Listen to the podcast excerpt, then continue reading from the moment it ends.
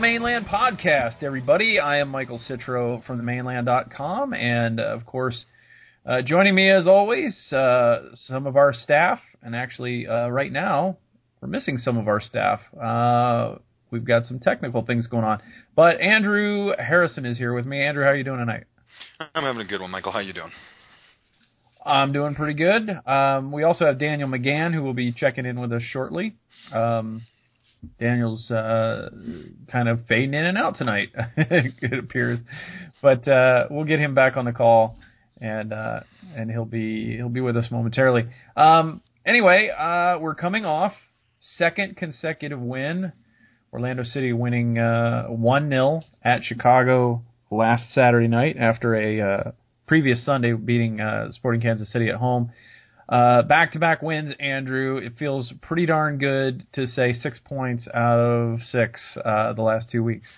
Oh, it. I mean, it. After having so many, after having two months where it felt like it was just getting longer, we weren't getting a win. It felt really good to say that we've got six points. I'm just hoping that it hasn't come too late for us to make that final push into the playoffs. Yeah, hopefully it's not too late. Uh, the big uh, not a coincidence, I don't think, is that Brek Shea comes back and the team's playing better. Uh, the team was in really good form through May and June, and at the end of June, Brek Shea goes down with an injury, has to have surgery after the Colorado game, and then two months of misery without um, without Brek Shea. So is Brek Shea just the be all end all for this team this year? I mean, you you don't want to say so, but you've got to think that when you know stats don't lie. He came on, his substitutions just made such a great difference to our game style. Um, he opened up so many more avenues for us going forward, and he really mm-hmm. eased the pressure on the midfield for people who were getting tired. And you you don't want to say that maybe it was just his fresh legs, but maybe it's just his quality too that has really opened up some teams. Um, I think we had some moments of brightness without him. I just think we have to say that we have to give him some credit for being able to change the way that the team the way he did. But you also have to give some credit to Rochez because he was the one that was coming on and partnering him in those changes. And you know, two goals, two goals, two games together, and that's a pretty good turnaround for a young DP too. Absolutely. Uh, we're going to welcome Daniel McGann in now. Daniel, uh, hopefully we'll have you here to stay. We've been uh, having some technical issues tonight. Yeah, we've had some uh, pretty bad technical issues, which I've never had before. But uh, speaking on Shea's, uh, you know, about his gameplay, it's been it's been fantastic since uh, he's been back, and uh, Rochez as well. But I think the the issue is so much with the difference between Rochez and Cyle Larin Cyle's probably just been beat down from the season. You got, I think this is his first year in MLS. Uh, he's played a lot of minutes. He's played up top by himself for a lot of those minutes uh, running back and forth and, and trying to get into the box with some big center defenders. And um, I think uh, that that's it's taking its toll now because um, with with that kind of youth, you don't you don't come in in the type of shape that you necessarily need to be in for a full MLS season. Uh, and don't forget about all his call ups as well. Um, uh, all the MLS travel, the the national international call ups for for Canada's side, and uh, a full season's finally taking its toll on him. But it's going to help him out for next year and it's good to see uh, Rochez coming into his own right now because we do have another option where earlier in the year everyone else was either injured or we would have had to put Pedro super slow uh, in there and see what he could have done. yeah, you're you're you're right. I mean, and it's a good thing you point out the international call-ups because it's not just the meaningful minutes and the number of games, which is probably double what he played in college um, in MLS, but then you've got meaningful very important uh, World Cup qualifiers and very meaningful minutes, and that's a lot of pressure uh, to put on a young striker to throw him in uh, and represent his country, and then all the extra travel involved with that to these little island nations that they've been playing against and that kind of thing. So um, a, a very hectic year for Cyle Larin. It's not a surprise to see him tail off. We've been hearing it from Adrian Heath for months. At, at some point, Cyle Larin's going to get tired and things are you know not, aren't going to go as well for him for a bit, and he's going to have to regain his legs and push through it. And you know the they, they call it the rookie wall. You hit the rookie wall, and um, he's hit that, but you know he's still had some moments against Chicago where he was able to get free, and and Carlos Rivas did a good job finding him, and you know maybe a fresher Cyle Larin puts those in. and maybe it's not uh, coming down to an 86th minute goal. Uh, maybe it's you know taken care of by then. Maybe it's two nothing by the time Rochez comes in or something. But uh, you know what I thought against the Chicago Fire is that Orlando played a very strong road game. They they did a good job of taking care of the ball for the most part, and uh, you know playing team defense and taking uh, you know trying to make the most of their opportunities when they came, and they didn't actually get to to finish one of those until late in the game. But uh, for me, the back line was phenomenal. Cristian Higuita was phenomenal again, and um, for me, my man of the match was uh, David Mateos. Andrew, what, how did you see the game? I just thought it was once again it was a good solid performance by a little bit of everybody. I thought the back line were really strong. I'm loving the development of the partnership between Collin and Mateos. I called Mateos out a little bit at a few when he first came over. I was concerned that he wasn't going to get that partnership, but I think we're starting to see really the depth of our scouting network. You know, we pulled a guy from nowhere and he's come in and he's put in some solid time and I'm feel like he's definitely going to give Hines an issue. Maybe Hines is going to go back up. He's not costing us an international spot. Um, I've been enjoying the midfield. Um, I think Neal has been an underrated player. He's getting some stick in the press, but he has come in and done a stout job of just controlling and being calm and not getting pulled across the field and leaving that to some of the younger legs, which I've been enjoying. Um, and just the fact that we've been scoring, I think that's my number one excitement for this past few games. Yeah. Yeah. Who was your man of the Who was your man of the match, Andrew? I gave it to Higuita again. I just I feel like he just plays with the passion that I want to see from a player who is stuck in a team that was struggling. He just came out. He was bossing it. He was all over, and I, he just he was my player of the game. All right, uh, Daniel, how did you see the match in terms of you know what stood out to you, and and also who was your man of the match? Yeah, I gotta get this one off first, uh, Andrew. I would never describe Lewis Neal as stout right now. that was a, a very strong word. Uh, I, I feel like the the weakest link that we've had all year was when uh, Eric Avila was playing, and quite honestly, Lewis Neal. And for all of his veteran savvy, um, you can just tell he's lost steps um, through the years, and he he he looks like he's running in mud sometimes, quite honestly. But uh, to each their own. Uh, you know, he, he's he's a good player for for some points in the match, and it's good to have that veteran on the field. But um, for the, the the type that you know uh, the flair that we like to throw into the game, it's it's hard to have him, especially in attacking midfield role. Um, but I definitely can, you you can't argue with the fact that he's played attacking midfield twice and we've won twice that's understandable. And I mean, you know, and sometimes when there's a full moon outside, you know, people have babies. But I, I mean, I can't correlate that with winning in because Lewis Neal's on the pitch. Just quite honestly. So I, think uh, I saw the game as as uh, the team going out and deciding to get a win.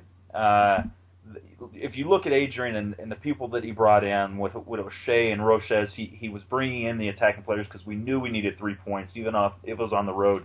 And uh, and Shea looked fantastic coming in. Uh, Carlos Rivas looked good um, when when he was on the on the pitch. Uh, Roque, Rochez when he came on for Larin was fantastic. Um, I, I hope Rivas can end up playing 90 minutes uh, at some point. He just tires himself out. It seems to whenever he starts. But um, I think Orlando's on the uptick, and uh, thankfully so because we had a, a, a barrel of a couple of months there. Um, and then that back line where it's Mateos and, and uh, Collin back there, they are. It seems like they're getting a good relationship that Seb Hines and Collin never really had. Uh, they never really seemed to be on the same page for uh, a few few games within a stretch, and I think uh, Mateos and Collin will be able to do that. But uh, man of the match, uh, I always go to that defensive midfield position, just like you did, Andrew. And uh, Higuita looked fantastic. I mean, his his motor and Cerén when he's on the field, I don't I don't know how they do it. I mean, I feel like they cover more ground than anybody I see, and they're just still running uh, in the 90th minute, trying to get that ball or trying to attack whenever it comes down. If they can get those passes crisp in the final third, uh, that pairing's going to be uber dangerous come next year. Yeah, really, the only thing I see that that uh, strikes me about Cristian Higuita and Darwin Cerén that you wouldn't see, like say from a some of the best in Major League Soccer at, at playing defensive mid. You know, I'm talking about a guy like Michael Bradley. I'm talking about a guy like um, Dax McCarty, maybe. Uh, the difference is they have that offensive uh, ability as well to to turn a pass into a, a deadly scoring chance. And that's really the only thing that Cerén and Higuita haven't really perfected yet. They've really done a great job with all the other aspects of the game. Yeah, but Michael, I've I've never seen a Dax McCarty put a shot on goal like Cerén and Higuita can from outside the box. Like they both have powerful legs. It's it's and you got to understand they're both extremely young. They're both younger than Dax McCarty and Michael Bradley. So hopefully the growth is there for them. They're definitely going to play in a system that's going to allow both those defensive midfielders to roam upfield. Uh, and if if we can find an another attacking uh, another attacking midfielder to either play with Kaká or play uh, as a as a sub for Kaká, I think that's going to help them out tremendously. And I'm really looking forward to their growth. Yeah, absolutely, and and uh, of course, you know, I, I'm well aware of their youth and and and uh, their their big shot. That's that's great. Uh, when some of those start going in, that's going to be even greater. Um, the, you know, and Adrian Heath has said repeatedly that he expects somebody to come try to buy his defensive midfielders at some point. You know, might not be this year, might not be next year, but you know, these are the types of players that he's seeking out, or the guys that are developing into what we're seeing. What we're seeing now, I mean, who knows? A guy like Cristian Higuita could be playing for, you know, a top four team in La Liga in a couple of years. I mean, it's not out of the question at all. He's really played well. He's uh, I thought it was a great slight to him for for him not to be included at MLS uh, 24 under 24. Yeah. Because for me, he's probably been, if not the club's MVP, then certainly top two. Yeah. And and certainly uh, for his age group, yeah, absolutely. You you look at Larin. MLS is famous for just looking at numbers. I mean, you see it every week in, in you know MLS Player of the Week. You know, two two guys uh, score two goals and they're going to give it to the big star player. You know, if, if it's Dom Dwyer and Adrian Venter, then Dom Dwyer is your player of the week. Um, that's just the way it goes. There's a little bias there, and there's a bias towards offense when you when you look at MLS Player of the Week. You never see it be, you know, it's rarely a central defender, right? I yeah, mean, I, I don't remember the last time a central defender was MLS Player of the Week, but um, typically it's it's somebody who's scoring goals. So um, there's a little bit of a bias there, but I thought, uh, you know, Larin, 11 goals or not, yeah, he deserves to be there. But Higuita, for sure, I thought was better than at least four or five guys on that list. I, I probably would have named more, and quite honestly, I thought it was a snub because without him in, in our lineup throughout the year, I mean, look at the players that would have been playing there instead, uh, and just look at defensive mid, uh, midfielders across MLS. Not many outside of the international players that we talk about uh, and the the veterans that are there at his age have the complete package like he does. Uh, and I thought it was a you know it was definitely a slight uh, I don't not meant of course but he's got mm-hmm. a couple years to put himself in the conversation uh, here in MLS as one of the best defensive midfielders moving forward. Yeah, and I think he's already top five defensive midfielders in the league. He's got he's he's he's very very very strong, and I think a lot of people haven't seen him play, uh, you know, around the league yet enough to to get a sense of how important he is to this team. So. Um, anyway, uh, I think it's pretty awesome to get uh, six points out of you know out of a possible six over two weeks. I don't know if we can do uh, make it nine for nine here. Uh, we've got a, a, game coming up against New York Red Bulls. The first meeting went two 0 to New York in the Citrus Bowl back in July, and that was the game where you might remember in the 32nd minute, Cyle Larin got sent off for a phantom uh, uh, studs up challenge on Sacha Kljestan. Uh, that Kljestan made an absolute meal. Actually, probably made a whole week's worth of meals out of it. and uh, Larin's uh, red card was rescinded midweek, but that was too late to help Orlando City uh, get the goal back that uh, had scored earlier uh, and certainly to get any points out of the game. So uh, it's an opportunity here uh, for Orlando City to play a team that's already clinched a playoff berth. I'm certain that they're not going to roll over with the supporter shield still up in the air and um, you know playoff positioning to be determined. But it would be nice to go up there with Kaká back, with Darwin Cerén back, with Corey Ashe back, and you know Brek Shea, and all of this complement of players that seems to suddenly be a full squad almost. You know, if you're talking about basically everybody but Kevin Molino, um, you know, it would be nice to see us go up there and, and get three points. So uh, we're going to talk a lot about Red Bulls now, and we're going to bring in our guest to do it. So uh, why don't we do that right now?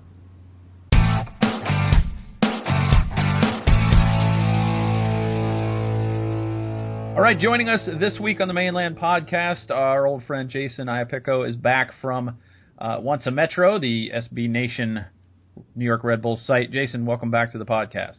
Uh, thank you very much for having me on again. Uh, I know after last time you guys uh, weren't the, the, the best fans of the Red Bulls, but hopefully cooler heads have prevailed since then. we have nothing against the Red Bulls so much as the referee who tossed Cyle Larin and maybe Sacha Kljestan for acting like a little bitch. um, in, in, in, fairness, in fairness, um, and I know this is your first year in MLS, but we've we've had our fair share of those uh, calls against us where people just completely flopped and not have gone our way. We actually gave up a penalty to, I believe, was Colorado in like the home opener two years ago, where um, Thomas Olave was deemed to have pushed somebody in the back when his arms were nowhere near the back. So I mean, it, it all evens out in the end. I guess is where I'm going with that. I've, I've oh never... man, it would be awesome. It would really be awesome if it all evened out in the end because man, it's been a rough, rough season luck wise for uh, for Orlando City. Jason, before we get any further in this, why don't we uh, uh, give you the opportunity to tell our listeners where to find you guys on the web and on Twitter. All right, so uh, obviously, uh, SB Nation blog, oncemetro.com. Uh, the uh, blog for the New York Red Bulls, New York Red Bulls 2 of the USL, and uh, Sky Blue FC of the NWSL. Uh, on Twitter at once underscore a underscore metro. I know that's a weird username. Apparently, there was some stuff that went down with it when it was first brought up, so uh, we're stuck with that for now. Um, and personally, mine is at Doc the Stooge. That's D O C T A S T O O G E. All right. Well, uh, I'm going to dive right into this and say that uh, we were just speaking of the the, the incident where uh, in the 32nd minute of the first meeting between the two teams, Cyle Larin is sent off with a straight red. Thanks Ted Unkel on the sideline. Um, had to impose his will as the fourth official, and um, Cyle Larin was gone, and it kind of ruined the game. It was it was one 0 at the time, and it, it stayed one 0 until stoppage time when Mike Grella was able to to put home the equalizer. But uh, Orlando City fought as hard as they could all evening, uh, shorthanded and down a goal, and uh, weren't quite able to come up with that. But uh, we got lots of hate tweets and hate comments from Red Bulls fans about how uh, we were whining because we happened to point out that Sacha Kljestan wasn't actually touched at all. And I, I'm not going to say Red Bulls fans have been the the rudest to us because that honor belongs to a certain team out of Ohio. Um, but that wasn't very. Got some very very non good responses, and, I, and now you tell me that that's happened to you guys before. I'm sure those people took it just fine and didn't complain about it at all, right? Uh, I'm pretty. I'm pretty sure they were complaining. For, for what for what it's worth, I try to stay out of other teams' timelines because I it, it would just be a spiral for me if I went went into every single opponent and just complained about everything or saw complain about everything the, maybe the only exception is DC because I mean it's just funny to laugh at them. but uh, uh, the, I I know there was some heated comments after that. Um, honestly, when I saw it live, I thought Kljestan went down. I thought it was the right call, and then when I saw the replay, uh, it was very clear that Kljestan did. Or all right, so let me phrase this way: I thought uh, Larin deserved a card for the action. I don't think he deserved a red because he didn't make contact, but it was a dangerous. T- he was attempting a dangerous tackle, whether or not he intended to or not. And they, the league has been trying to crack down on that this year. So if it was a yellow, I would have been perfectly fine with that. Red for me was not the right call. It did, like you said, ruin the game. Um, even though you you know Orlando City still fought hard, uh, I, it probably would have been a much harder fight for the Red Bulls if there was 11 guys on the field for Orlando. Uh, I can't speak to any Red Bulls fans that were particularly angry about everything. um, but I will say, like like I mentioned a few minutes earlier, we've in the six or sorry 19 20 year history of the team have had our fair share. So uh, we're kind of used to being defensive about it and, and pointing out when things uh, haven't gone our way. So I mean, it's just unfortunately a lot of history there that kind of gets brought up whenever something like that happens. Mm-hmm. Um, so you guys clinched a playoff spot definitely um, after last weekend's games. Um, what would you classify as success for this season? You obviously had a lot of turmoil at the start um, with the town hall meeting. Would you be happy with just getting a supporters shield, or do you really want MLS Cup? What would you gauge would be a success for this season? Uh, it's funny because I actually wrote a piece that went out today on Once Metro where I basically said making the playoffs isn't sufficient. Because um, in a league where over half the teams make the playoffs, that is not a barometer of success. Um, I, some fan bases may differ. I know Toronto FC is hoping that they would have a playoff appearance by now, but they don't. Um, for the Red Bulls, I, I think going into the season, most people expected the playoffs just because, and, and this is not an offense to Orlando City, but you know, two expansion teams, a fairly a weaker Eastern Conference, so it was kind of expected to be in the playoffs no matter what.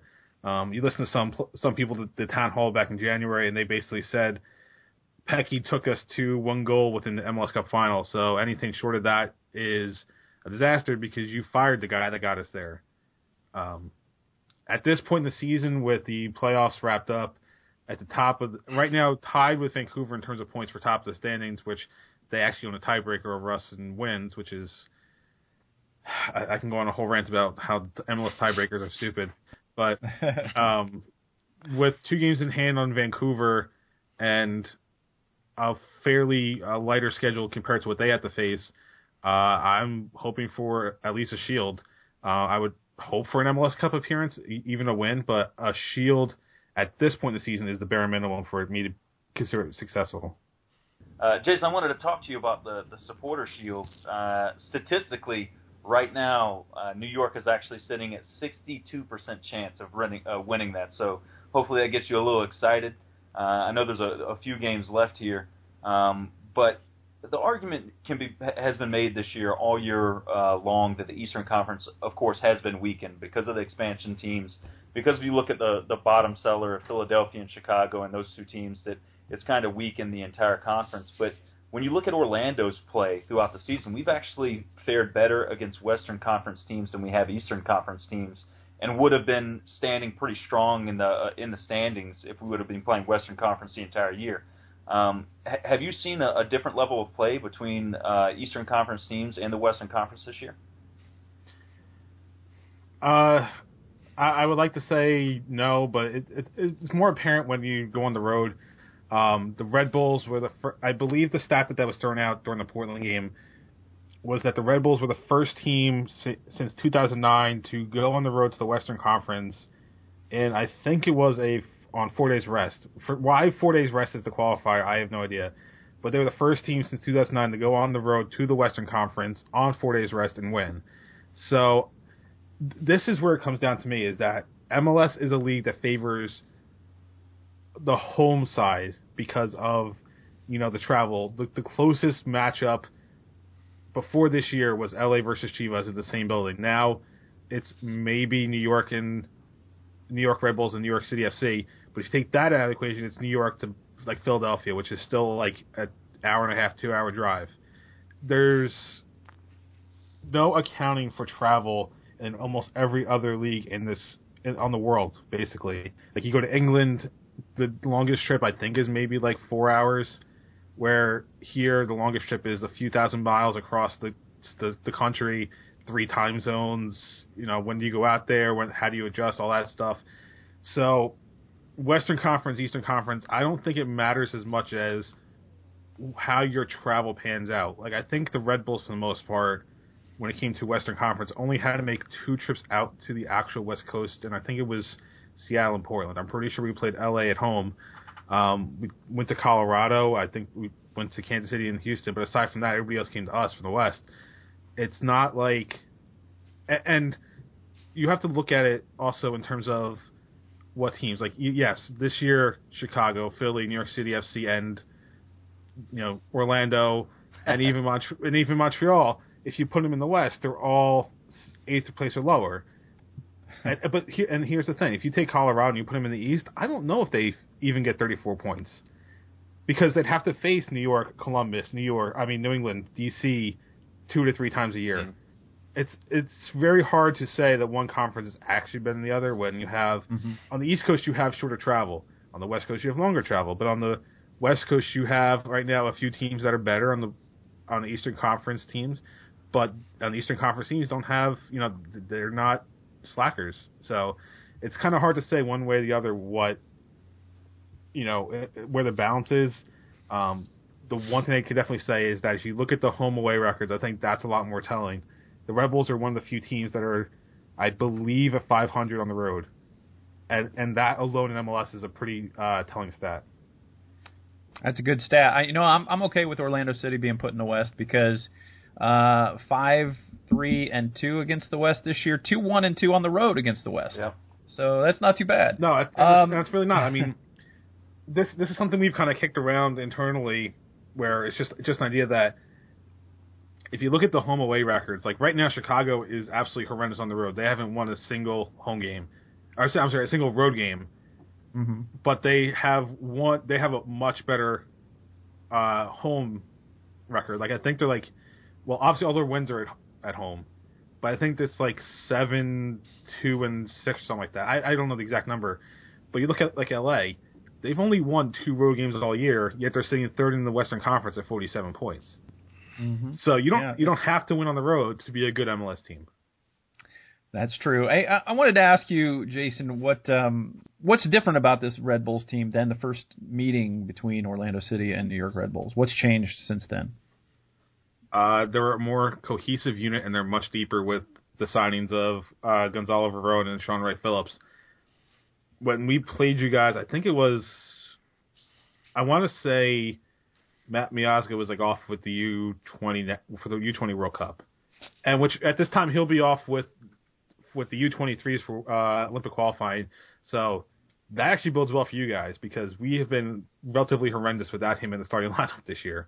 Um, but the the team has been able, and this is, and actually this is kind of the big thing is, we have not had the injuries that we have had in the years past, and when we did, we had players that were able to step in and pretty much just pick the slack up right away. So we had a very cohesive unit that understands what the team is trying to do as a whole. Which uh, there's uh, some great articles by uh, Juan Win and I can't remember the other guy off the top of my head um, on basically we're adopting the tactics of Red Bull Salzburg in Austria, uh, where we play a high pressure, t- create turnovers as high up on the field as possible. So you have, you know, Bradley Phillips is more active in defense than he was last year, but it comes back to this this team just understands what they want to do, and everybody one is buying into it. Everybody's uh, playing the way that they're supposed to, and it just creates this more cohesive unit. Especially when you have an injury, somebody steps in, does the job. You don't have to worry about oh well, this guy's coming in, he hasn't been playing. How is he going to fit? It, that has not been the case all year. And then you bring in guys like Gonzalo Verón, who is a designated player and has started one game for us since he signed, because Mike Grella has been lights out, despite being the guy who could never could never secure a second year at any club in the United States before. And it's just you know, it's just amazing when you look at it. This is probably one of the one of if not the best New York Red Bulls teams in the club's history. And it just comes down to, and it's not it's not even from a player personnel point of view. Like if you look at the team this year versus last year, I'd tell you player wise, last year's was uh, had more talent on it, but this year it doesn't matter because the system, everybody's bought into it, everybody's playing the same way, and it and it's one of those the sum is greater than the um the I forget the stupid saying, but Parts. yeah, Something you- greater than yeah, you know what I mean. It's it's one of those situations where you, you take Sasha Klesch and put on a different team, and he doesn't have the same impact as he does this year. Um, and so you mentioned Matt Miazga and uh, Mike Grella.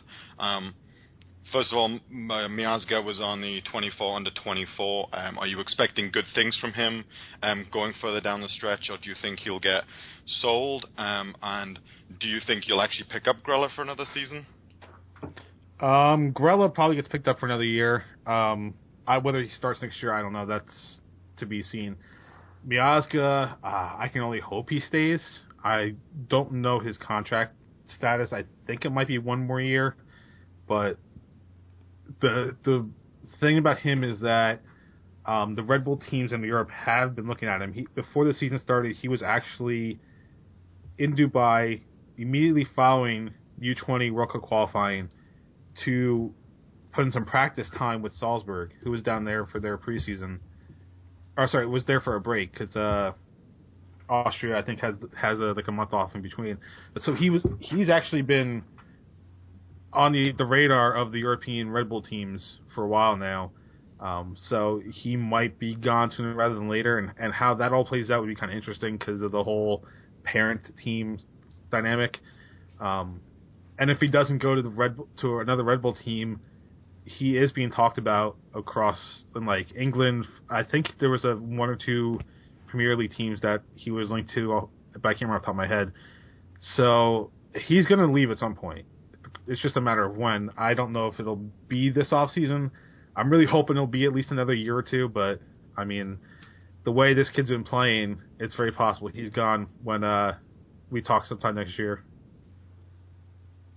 You know, Jason, uh, there's there's one thing that Orlando, I know, a, a lot of the fans' hearts and probably New York's hearts too, uh, are hoping for at the end of the year, and you've already succeeded in that. Um, that's that's just ending the year better than New York City FC. Uh, so, congratulations. We, we actually we did that. We were officially past that point as of the the Portland match. And it's funny you mentioned that because um, one of our guys decided that we needed to have a day um, like Tottenham does with Arsenal, where we we need to have an official name for it. So we actually have a poll up on the website. I think right now, uh, Metro Day is what's winning, if I'm not mistaken. But we actually had it up there. It was like St. Bradley's Day, Metro Day. There was a few different things that were that were proposed. Um, it's, it's actually one of our like most commented articles, which is kind of sad since it's only 17. but like, so let's see. Right now we have uh, actually St. Bradley's Day is winning with 38 percent. So I mean, it's it's well, just one of these I'm things. I'm a fan like, of the the Totteringham's Day too. I think that's fantastic. So that that only has one percent of the vote for what it's worth. Uh, uh, well, congrats on that, and hopefully we can hopefully we can uh, surpass them going forward. We're both sitting at on 30 games played, and we're we're a point uh, ahead of them in the standings. So uh, you know, good luck uh, this weekend, but uh, I'm sure hoping for three points, not just to get the three points, but also to kind of shove it in New York's face at the end of the year.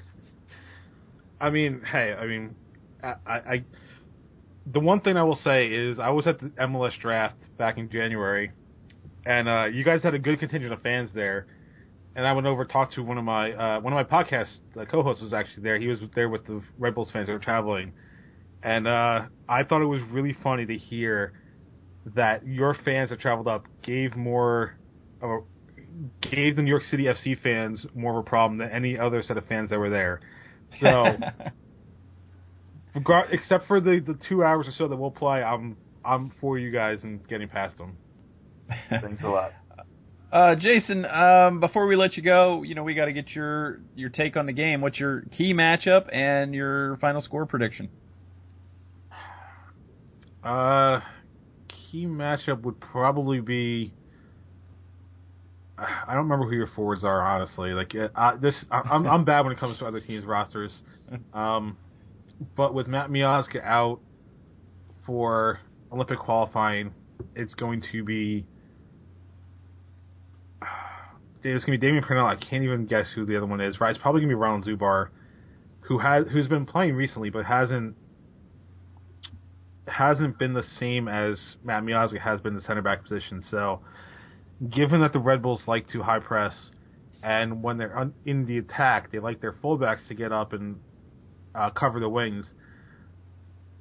Whoever, and I really wish I could get forwards' names, if I don't, but uh, whoever your forwards are, if they can get past Zubar and Perrinelle, we're going to be in trouble because I don't think either of them have speed to catch up that and that that's what actually funny thing about Miazga. If you look at him, you you wouldn't think that cause this guy's like six three, six four, lanky. You wouldn't think he has speed, and he and he actually doesn't. Like he doesn't have close down speed, but Matt Miazga has such a soccer IQ that he makes up for whatever he lacks in speed. And I don't know if Zubar is at Zubar is older, so even if he has the IQ, he's not going to be as physically fit as Miazga to make up the mm-hmm. that kind kind of space that's going to be needed for um, covering the counterattack, which is really where the Red Bulls have failed this year. Uh, you look at the two games against Chicago; they've beaten us bad on the counterattack, and we were lucky to beat them three two the last time we saw them. Um, so we can't deal with speedy players and counterattacks. If you guys can get the ball out of your side quickly, um, and break our defense, you guys will win the game. Uh, personally, I th- and I think the Red Bulls are going to win. I, I think we're just after that win against Portland and clinching, the team's going to be focused on the supporter shield and trying to do something, especially in the first year, to kind of prove that everything that this is going to stay. Uh, I would probably say something like one nothing. It's going to be a tight game because, as far as I remember, the last time we played you guys, you guys came close to scoring a few times, and our defense couldn't handle it, and that was without Miazga. So, um, I think it'll be tight, maybe one nothing. I would hope for more, but I mean that's I, that's not a bad result for the Red Bulls at home on a Friday night. Where and this is going to be the kind of look bad, but seven o'clock start time. And, and honestly, I wish wish the game was on Saturday, not just for us, but for you guys too, because you guys deserve to see a good crowd at Red Bull Arena, but you're not going to see it when the game kicks off because everybody's going to be showing up to the game still, especially with the Pope in town. Oh so, yeah, yeah. so the, the uh, so we're going to be lucky if we get maybe like seven to ten thousand in before the game starts. Mm-hmm. I think the last time we played at home on a Friday was actually Chicago, like two week two weeks ago. I think we had like sixteen or seventeen thousand announced attendance, and was maybe like seven thousand when the game kicked off. So I'm hoping on that that side you guys will have a good crowd there because because that game is going to deserve it.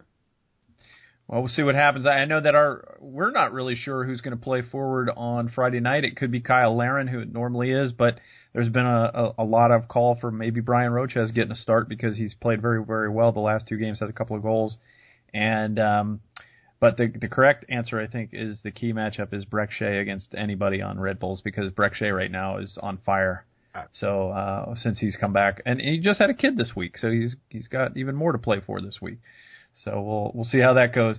Jason Iapicco from uh, Once a Metro and uh, Red Bull Rant. Thanks so much for being our guest on the Mane Land Podcast. Thanks for having me.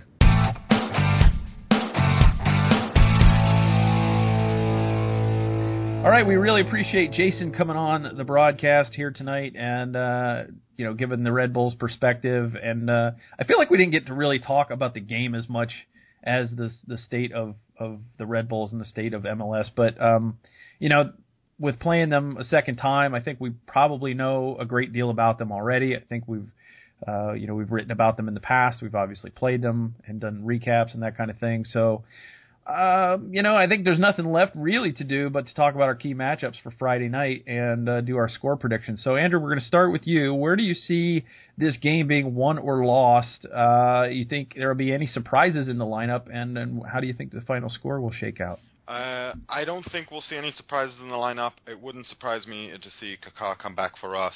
Um, still not thinking Shea's going to get 90 minutes. It would be nice. Um, I think matchups wise, we got to see if we can take Grella out of the game. He has been really good for New York going forward, and he's actually really helping out the midfield for spots where they need it. And I think he's really stepped up into covering some of BWP's issues that he's had this year. Um, another key matchup for me has got to be Collin and Mateos uh, marking Perrinelle out on corners. Um, a guy just can head the ball really, really well. Um, I think if we can keep both Grella and Perrinelle quiet, we got a chance to win.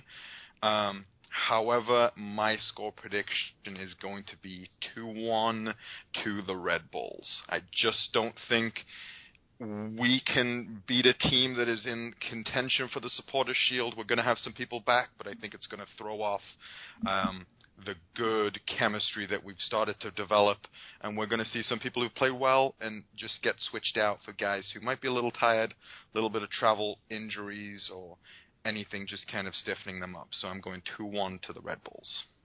All right. Well, I, I I definitely think that you're right about Grella. He's played well, and I think he's very much been a beneficiary of uh, teams paying a lot of attention to Bradley Wright Phillips. I think that's really opened things up for him, and also I think what's helped him is Sacha Kljestan being there. He's a very good uh, distributor of the ball, and uh, he can find guys when they're open or even when they're not really looking like they're all that open. So, uh, as much as I don't like his porn stash and his antics from the first game, um, you know, I have to admit that he's a good player and, um, you know, hopefully uh, we can keep him quiet. But uh, let's go on to you, uh, Daniel. What is your, you know, what do you think we'll see lineup wise? What do you think we'll see uh, in terms of the key matchup and the final score? Uh, I think there'll be a, a few changes. One, Shea coming into the starting lineup. Uh, I think he's going to be reintroduced again. 90 minutes would be a tall, tall order for him, but you know anywhere from 65 to 70 minutes, uh, definitely a possibility.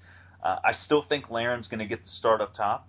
Uh, I see Rochez right now as a super sub role uh, up top, being able to, to bring in a little bit of creativeness on his own uh, and get in the box and maybe maybe get a goal here or there. Uh, as too much of a value to try to put that onto him to start in a match, especially away like this in a in a tough atmosphere. Um, mm-hmm. But this is a great rematch, and uh, you know, barring a phantom Cyle Larin leg to a Sacha Kljestan falling down and rolling like he's been shot by a sniper, uh, I think I think Orlando's going to have a really good chance because uh, predominantly for that entire match, we we played well with uh, New York, and uh, I understand that they're on good form now, but I think we've turned the corner uh, and we have a little belief in our side. And I think everybody's got that little bit of uh, light at the end of the tunnel that they see, either if it's just from you know that small little slim playoff hope, or the understanding that they're growing throughout the season. Uh, and if Kaká can come around and show that he's healthy this weekend, I think we're having another issue with Daniel McGann. that was an unfortunate time thing. Uh, but yeah, it, I get what points, he's saying. Yeah. Yeah, yeah, no, I, I totally get what he was saying, and and you know we'll, we'll try to get him back on to get his his final prediction, but um, you know it's I see what he's saying. I don't know that I, that I would agree necessarily that Brek Shea starts. I think Brek might come on earlier. Mm. Uh, I'm I have a, I have an odd opinion on this. I, I think that Kaká will start because I just don't think that he's gonna start the game without his captain. I think he wants Kaká on as long as he can go, and then he'll take him off. Uh, so I think that we'll see that change in the middle. I think that he'll stick with Rivas on the left, maybe, and uh, bring Brek in later. Is my thought, but I think he'll bring him on earlier than he has done in the past. I think he'll bring him on maybe to try to get him 30 full minutes uh, instead of bringing him on like in the 70th or, or, or, later. I think he'll bring him on maybe at 60 or just you know after halftime, and um, and we'll see what happens. But I, I think that Rochez could start, and I think that Larin could come on, come off the bench in that role, and I I, I really think there's a uh, just the the form that Rochez is in right now. I think there's a there's a desire by Adrian Heath to see how that will look in terms of, of starting. And Daniel, I, I hear you're back, and, and, I'm sorry you got cut off, but uh, you're, you're, you were talking about Kaká coming back in the lineup. I, I was talking about my key matchups and Kaká coming back in healthy. If if he comes back in healthy and there's no uh, no adverse effect in, in his play from from being out for a little while, I think the matchup's going to be in that midfield with Kaká, Higuita, uh, and then you know hometown hero uh, right there from Winter Park himself, uh, the Ginger Monster, but uh, I think Kaká going to put in a couple goals, uh, and I foresee Orlando taking it two to one. Wow, two goals from Kaká. That would be amazing because I don't know when the last time he scored I was. think he's ready for a game, and I think he's I think he's just itching to get out there to to put this to rest. That you know either he's too old or he hasn't done enough as he what he should be doing for a DP and the salary he's getting paid because uh, he's he's looked good in spurts, but I think he's well rested and ready to go. I think the matchup for me that I want to I want I, I that I think Orlando City needs to win is in the midfield to create those counterattacks that that Jason was talking about that that their defenses had trouble with. I think the key for me is if presuming he starts as he has the last few games, if Carlos Rivas starts, he's the key in my mind because if he can create turnovers and be dangerous, he can really jumpstart the offense. And if it's not him, then it can be Brek Shea. But I think whoever's on that left wing is going to be the key to the game for Orlando City. I think that's that's where it's going to come from. I think the first time that the teams played, Shea was out, um, and we I don't recall if Rivas played, but I know he wasn't in any kind of real terrific form at that point. He was just only starting to scratch the surface. He had had that good game against Colorado, and, and then another one in the uh, the U.S. Open Cup, but I don't think he was a factor. He may not even been healthy for that New York game. I can't recall off the top of my head, but I, I will say that that's the that's the key for me is to start the counterattack, and I think it's it's just better on the left right now. I, I think Adrian Winter is a is a good player. I think he's coming along and is starting to find his form in MLS, but he's he's not like the the the guy with the pace that's going to get you the dangerous chances. He's going to be the guy who works like give and goes and comes in and and gets into space later after the play is already in the box. I think. So for me, that's the big matchup. And I'm going to call this a 1 1 draw. I, I think, like Andrew, it's going to be tough to go to Red Bull Arena and get a result against a team that's in such good form, uh, that's rolling and trying to win a supporter shield. Uh, but I think that this team bears down and gets something out of the game to to keep their playoff hopes alive, knowing that you know from that point out there will be no margin for error. But I think still uh, a draw at Red Bull Arena is probably a pretty good result for a team that's right now in seventh place uh, in the standings. I, I, would certainly like it to be more. I would like to see Brek Shea get his first goal in purple. Uh, that would be for me a, a big thrill. So uh, to see that because he's done everything else since coming back but score a goal. So two assists in two games for Brek. Uh, had a kid this week. So how do you top that? You got to go out and score a goal and maybe a game-winning goal at Red Bull Arena. I like it. Yeah.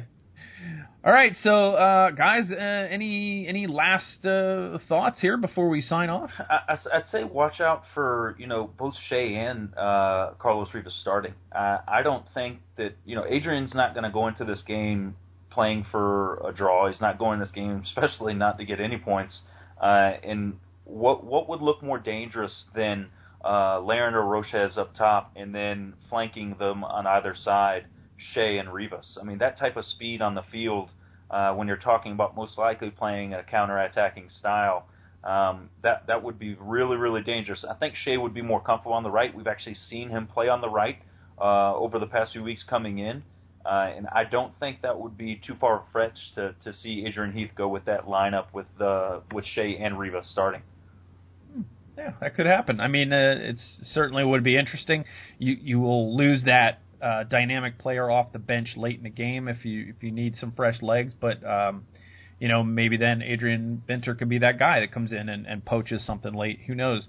Uh, Andrew, any last thoughts on uh, Orlando City at New York Red Bulls? Um, I think I'm going to say that Rochez starts, and I think he scores one early, and that's definitely my goal scorer. Um, but then I think we just don't hold on long enough, and, and it ends up being a bit of a heartbreaker. Uh, well, I hope that's not true, but uh, you know, certainly, certainly, it's it's going to be a formidable task, and uh, we're looking forward to it. Uh, only four games left, guys. Do we think Cyle Larin's going to get that twelfth goal? I only think he'll get that twelfth goal if we give him the time to take a game off and not keep putting him under pressure. I think we have to switch him out, and I think he would get it I think I'm going to say he gets it against Philadelphia on the final game of the season. Hmm, okay. Wait, Daniel, wait until the very end, huh? Yeah, yep. I actually think he's gonna. I think he's gonna score. I mean, you have to look at. We have uh, Montreal and New York both at home. I definitely think within that stretch he's going to put, uh, if not one or two goals in the back of the net. Because either way, he's going to see minutes, whether or not he's starting or he's coming in off the bench. He's going to see minutes, mm-hmm. and he's going to see a team driving forward to get as many points as possible. So he's going to get opportunities, and he's definitely going to put that 12th on the back of the net. Well, as the last time we played New York City FC, he scored three of them. So, yeah. uh, you know, maybe that's True. the game that he, he breaks it. All right, guys, I think uh, that'll do it for this edition of the Mane Land Podcast. And uh, we do again want to thank Jason Iapicco from uh, Once a Metro and also from Red Bull Rant, which I'll be a guest on that and uh, this week. So look for Red Bull Rant this week if you want to hear uh, those guys have their questions for me and see what I have to say about it. And uh, you know, Friday night, Red Bull Arena, Orlando City, chance to uh, maybe steal three points on the road and stay in this thing. And uh, we'll see what happens. And we'll be back to talk about it next week, and we'll also be back to preview Montreal Impact, which uh, tonight, as we are recording this, are playing Chicago Fire, and they're probably killing the Chicago Fire because we need them to lose. Uh, but that'll do it for podcast episode 30. We're 30 now, even though we're, uh, by the way, one year old as we record this on Wednesday, the 23rd. One year old, guys. One year as a as a blog. One year anniversary of our blog. So congratulations to all you guys. Feels pretty good. yeah, Daniel hasn't been with us that long, but uh, you know, we started as a little WordPress site, and we actually um, we were we were a WordPress site for a couple of months, and then we got on with with SB Nation, and uh, very very successful so far. So uh, first like year was great. party in there. Yeah, there should there should definitely be. We should have a we should have a big party. So, uh, all right. So for Daniel McGann and Andrew Harrison, uh, I'm Michael Citro signing off. Podcast episode 30, saying Go City.